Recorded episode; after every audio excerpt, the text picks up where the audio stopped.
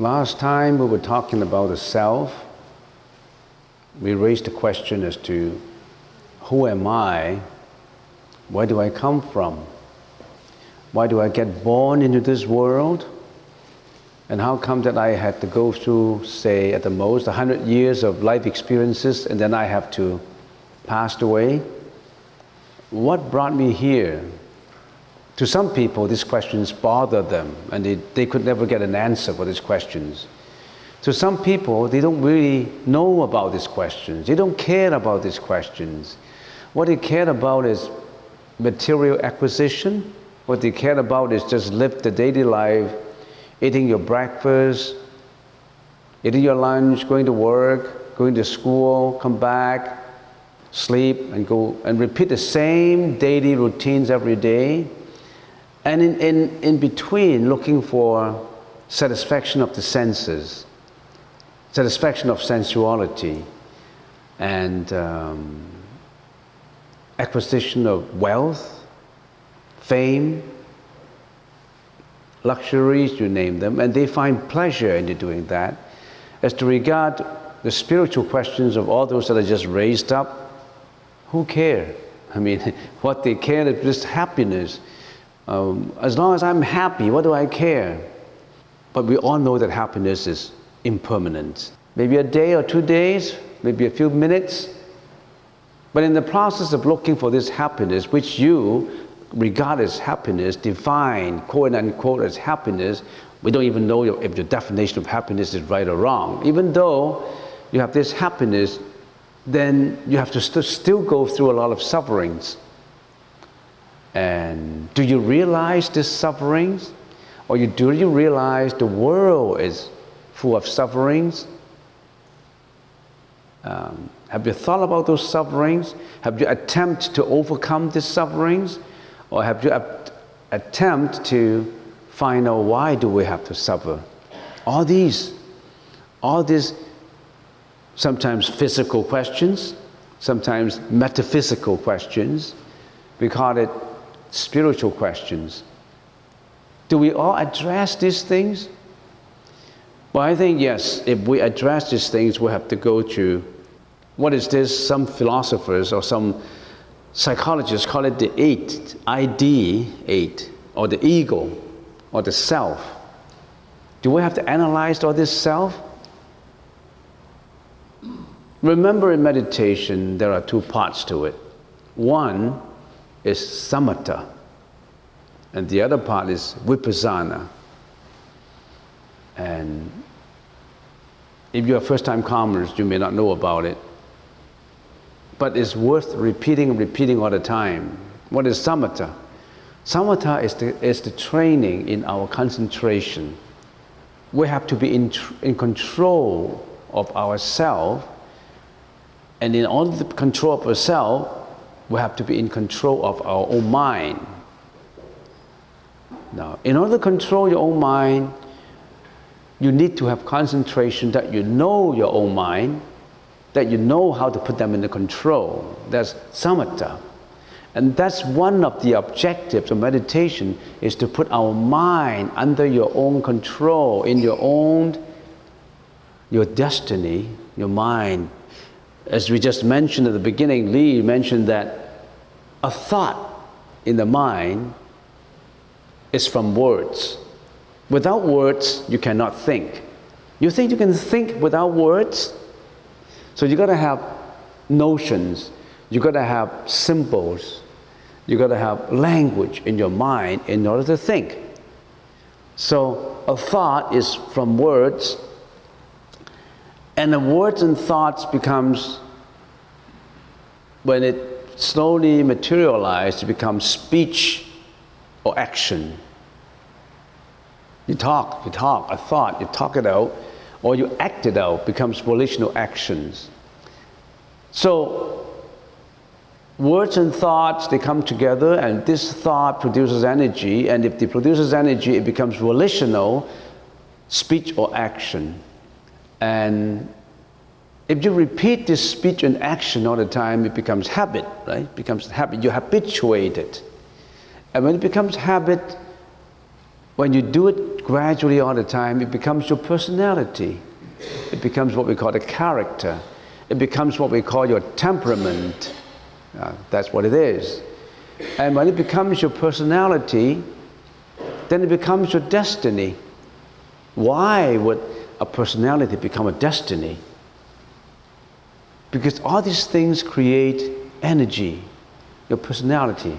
Your personality of honesty, your personality of compassion, your personality of selfishness, your personality of creating anger, violence, your personality of depressive attitude, your depression of hilarity, whatever you want to name it. All these things, all these things bring energy. And this energy that you bring forward would breed to your destiny or would create your destiny. So don't, don't, don't blame anybody for you, you have encountered so far. What is the Buddha's teaching? The Buddha starts with analyzing self, your own self. When you are sleeping, your eyes don't see, your nose don't smell, your ears don't listen, your tongue don't taste, your body don't touch. But then you still have the brain, the mentality. You know what you did, what, you, what you did when you were dreaming? Your mentality went back to the past. Your mentality worried for the future. Your mentality gets into a dream. Your mind is non-stop even though you are sleeping. 24 hours non-stop, like running your, your, your, your memory, your disk, your computer. Your keyboard, because you're not there, stops already. You don't put your fingers on your keyboard, but your memory, your, your disk is still running and running and running and running. Why? Because you got all the energy in there, stored in there. So don't you know? Samatha is to first of all put your mind under your control. That's what you're doing. You have chosen on a Saturday morning to come to the temple to attend a lecture, to attend meditation in the lecture of self. I think you've taken the right choice. Um, to some people, yeah, taking the right choice. So some people, the choice is driven. Why? Sunday morning, Saturday mornings, raining, nowhere else better to go. Why don't come to a temple? That's your second choice. Some people it's the first choice. Some people go partying, uh, sleep in for two hours, couple of hours, dreaming. You've taken the right choice, and hopefully, you always will take the right choice in everything you're doing. So you've taken the choice to understand yourself, to understand your own mind, and to practice putting your monkeying mind under your control. Now that is samatha. I haven't talked about vipassana as yet. So don't you want to put your mind under control? You have. Now what is this vipassana? Just to briefly talk about it, because we can talk for days if we, if we elaborate. Vipassana is what? Vipassana is to put insight into your concentration. Concentration is just, some people will, will, will, call it boring, boring, boring. You're sitting there doing nothing, you're concentrating on, on an object of breath. Isn't that boring? It is boring to you if you don't understand. It is boring to you if you don't have vipassana. What is vipassana? Vipassana is putting your wisdom into the concentration. It's just like when you use a lens. You lit, want to lit up a fire. If you just put the lens out and the sun shines onto the fire, you focused it, a fire would be focused and come out. What do you use your fire? A vipassana is to focus and put that focus onto your wisdom to explore the spirituality of life. Don't you have to gear your focus to something more meaningful? Putting your wisdom in the concentration. And when you put your wisdom in that concentration, what comes out? You are walking the Buddha's path. You explore more into life. You'll be more intelligent to start with. Intelligence is just a temporal aspect of wisdom. You will go beyond the temporal aspect, beyond, beyond superficial wisdom. You go into the saintly wisdom. With that wisdom, you explore into the mystic. You explore into something that you've never dreamed of, you never know. And that's Buddhahood. That's nirvana. That is anuttara samyak sambodhi. That is something difficult to explain. And for the purpose of thinking, we'll put in words for the thinking. We call it Buddha nature. We call it Tathagata. We call it Samyak Sambodhi. And we simply, in simple English, we call it wisdom. Because we have to have a word to think about it. And the Buddha said that's wisdom. But the Buddha said, only when you realize the supreme wisdom will you be able to realize the true wisdom. And at that level, you don't fall into the trap of thinking erroneously anymore. There's no words in it because you're beyond words. As Bunny said, we always like to repeat, right? So that we can put more and more into our, into our Vipassana meditation. Because you need to contemplate on it.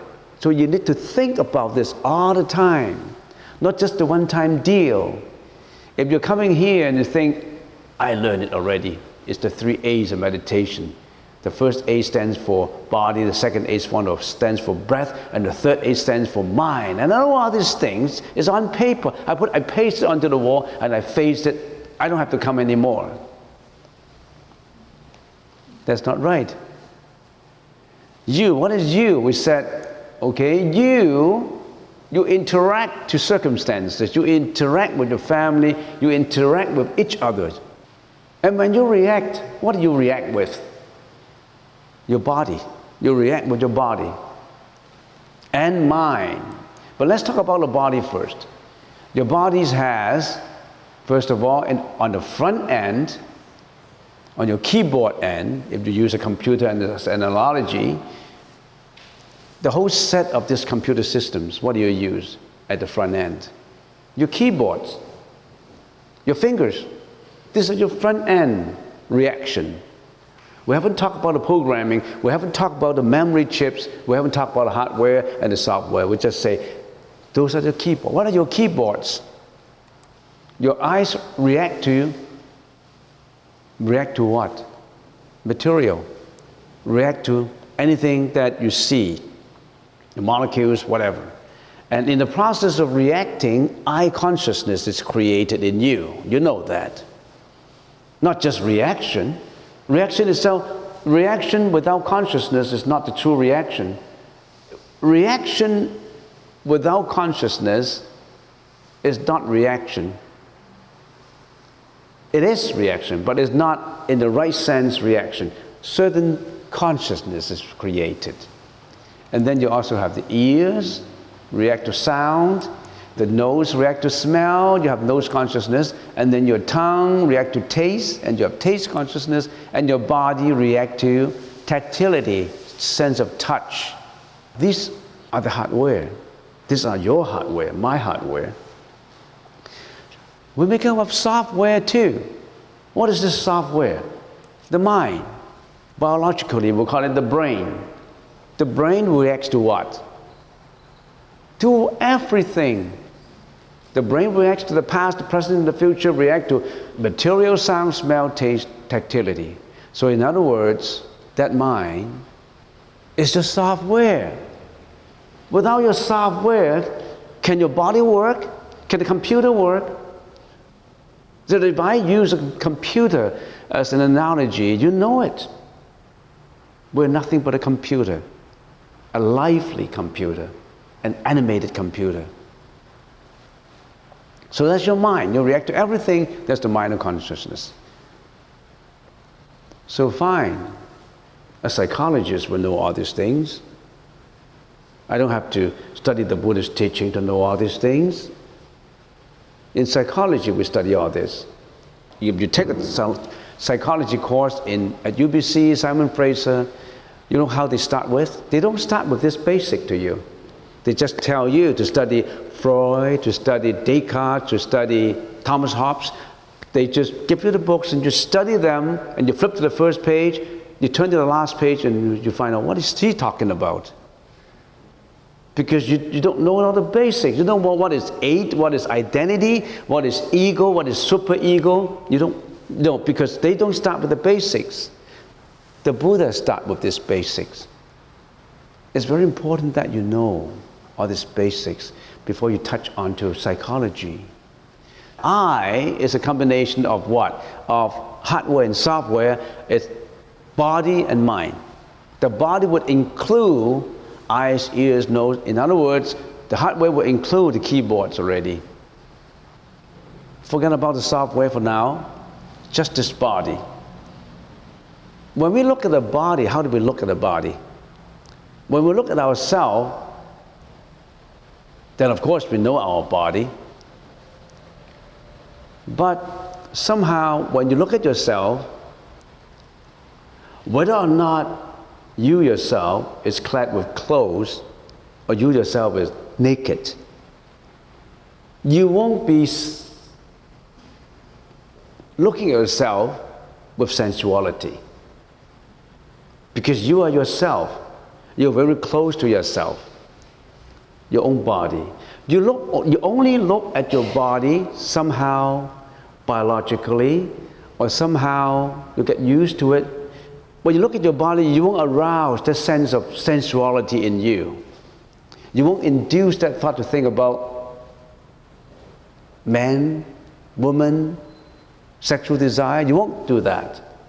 But you, when you look at other bodies, it's a different attitude. When you look at other bodies, this sense of sensuality comes out in you that induce you to have that sexual drive. And when you have that, that instigate your body inside to produce certain hormones, and then that hormone will instigate certain organ in you to react. And when you react, you will do something volitionally. If you can control yourself, you do it slowly. You, you, you find ways to release that, what you call pressure, or pleasure, or pleasure is more or less the same thing. In the process of trying to satisfy your senses, the satisfaction, you may create a lot of energy. You may go to prostitution house. If you're a criminal inclined person, you may do raping, you may do all kinds of things. But somehow you always have that sensuality desires in you. And the Buddha told us when you look at the body, if you have that kind of desire, you already stop your way to sainthood. Because to instigate the, the present karmic energy in you to arouse that desire, you also instigate or stimulate the seeds that you've been accumulating, that sensuality desire in you, and you will commit to satisfy that desire. When a man look at a beautiful woman, or when a, when, when, when a woman look at a handsome man, they all have different attitudes, different desires in their mind. So the Buddha teaches a method, teaches a method to overcome this desire. And of course, as an introduction, which I forgot to tell you, or which I haven't told you, what that introduction, why I haven't told you, because that introduction requires a little time to explain. But this kind of desire in you stops you to the sainthood. That's the first requirement to get to sainthood. If you have that sensuality desire, you can never get to the sainthood. You have to curb that desire, eliminate the desire. So that's the reason why the, the Buddha spent quite some time in helping us to analyze it. Now, how do we analyze this? Let's get a little bit more detail. Some people may not understand. So, what when we call the Buddha called it Asubha Bhavana, which is vipassana of impurities, to contemplate on impurities. And what is this body make up of in the first place? The Buddha identified 32 parts of the body. When you look at the body, other body, a sensuality desire aroused in you, you have to understand what that body is made up of, in fact, in reality. Not in your quote unquote karmic contemplation about that body. Because you're influenced by your own karma to look at that body. Can you look at things as they truly appeared? We don't look at things as they truly appear. We look at things as they seem to appear or as it appeared in your mind. Why don't we look at a body as they actually is, as they actually are? What is a body? This is the body. We have the hair, the bodily hair, the nails, the teeth, the skin, the flesh, veins, bone structure, liquid in bone, kidneys, heart, liver, bladder, spleen, lungs, intestine, small and large, stomach, feces, brain, gall, bladder, phlegm, pus, blood, sweat, blubber, tears, synovium, spit, mucus, marrow, urine generally speaking, with the 32 parts of the body. That's the body biologically as they appear to be. But when you look at the body that arouses sensuality in you, you don't have that factual information. You look at what you call the beauty of it. And you, you look at the makeup of the cosmetics. You look, up, you, you look at the hairdo. You smell the perfume. And you may erroneously look at the fictitious things of the body, the artificial stuff of the body. If that body has gone through plastic surgery, then you actually you look at things that you may not be, you may be looking at some of the materials, but that's the true factual parts of the body. Now, whenever we have that body, we identified it, the Buddha go ahead and say, Vipassana meditation, we talk about samatha and vipassana. Vipassana is to induce insight into meditation, insightful meditation about our body. When you have insight into that body, that would curb your sensual desire and bring you a step forward to enlightenment. And how do we do it? We call it asubha bhavana, contemplation of impurities. I got it from a sutra. An approach of visualizing the removal of body parts, one at a time, will be used for this meditation. While using words to help with the visualization, remove the head hair and put it in front of you. This is in line with the Lord Buddha's instructions in the Kayagata Sati Sutta. Now that's a quotation I got from the sutta. Herein, bhikshus, bhikshus means monks and friends, the bhikshus contemplate the body from the soles of the feet upwards. So when they're meditating, they're using vipassana to get an insight of a body. This is one of the many vipassana approach. So analyze it from the sole, from the bottom of the feet upwards to the head, and from the top of the hair downwards. This filthy frame with skin stretched over it, which is filled with many impurities consists of head hairs, body hairs, nails, teeth, etc., etc., and urine, lastly, just as if a man with good sight would examine a sack with openings at both ends, filled with various kinds of grain, paddy, beans, sesame, one opening it would recognize its content thus this is paddy, this is beans, that is sesame, this is husked rice. Exactly so does the bhikshu investigate this body. It's just like when you put all the different beans and, and rice in a sack, you analyze every grain in the sack. This is how you analyze this body, investigate this body. Yeah? Or this is somebody else's body or It can be both if, whatever is convenient to you, you think that you always attaches to your body, then you investigate your own body. If you can investigate other bodies too.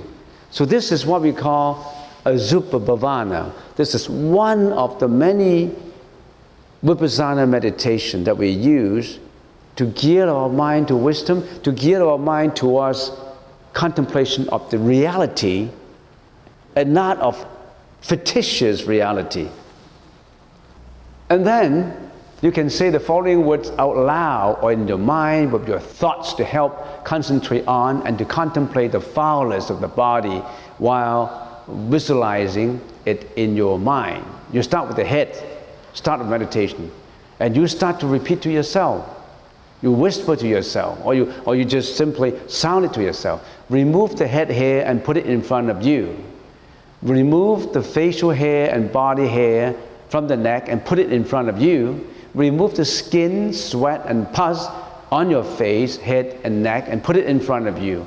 Remove the facial fat, net fat, and tallow and put it in front of you. Remove the flesh and sinews from the face, head, and neck and put it in front of you. Take the flesh and squeeze it out of the blood and limbs and put it in front of you. Remove the eyes and tears and put it in front of you. Remove the nose, snot, and phlegm and put it in front of you remove your teeth, your tongue, your spittle, and put it in front of you.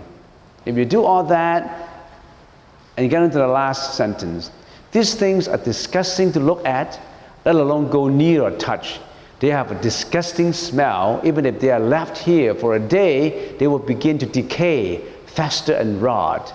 They are subject to change, aging, decay, disease, death, and cause much suffering when clung to and thought as me, myself, or I, mine, or as belonging to me.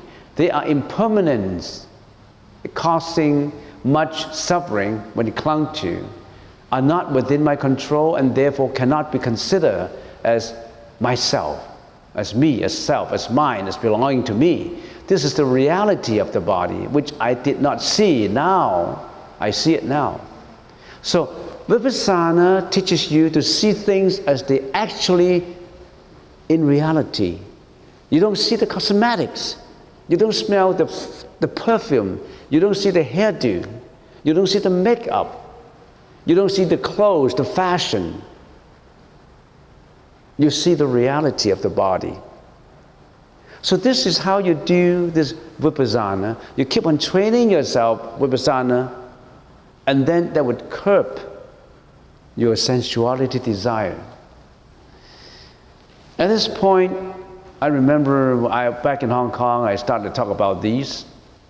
And this one question is from a beginner, he said, Sexuality is so satisfactory. Why do I have to control it?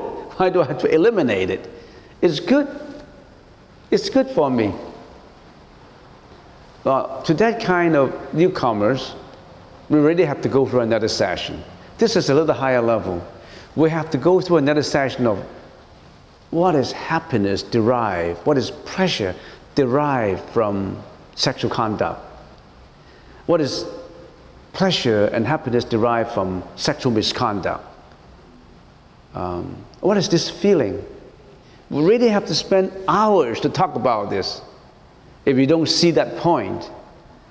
So, this is for a little higher level where you know that you don't need that. Some people say we need it.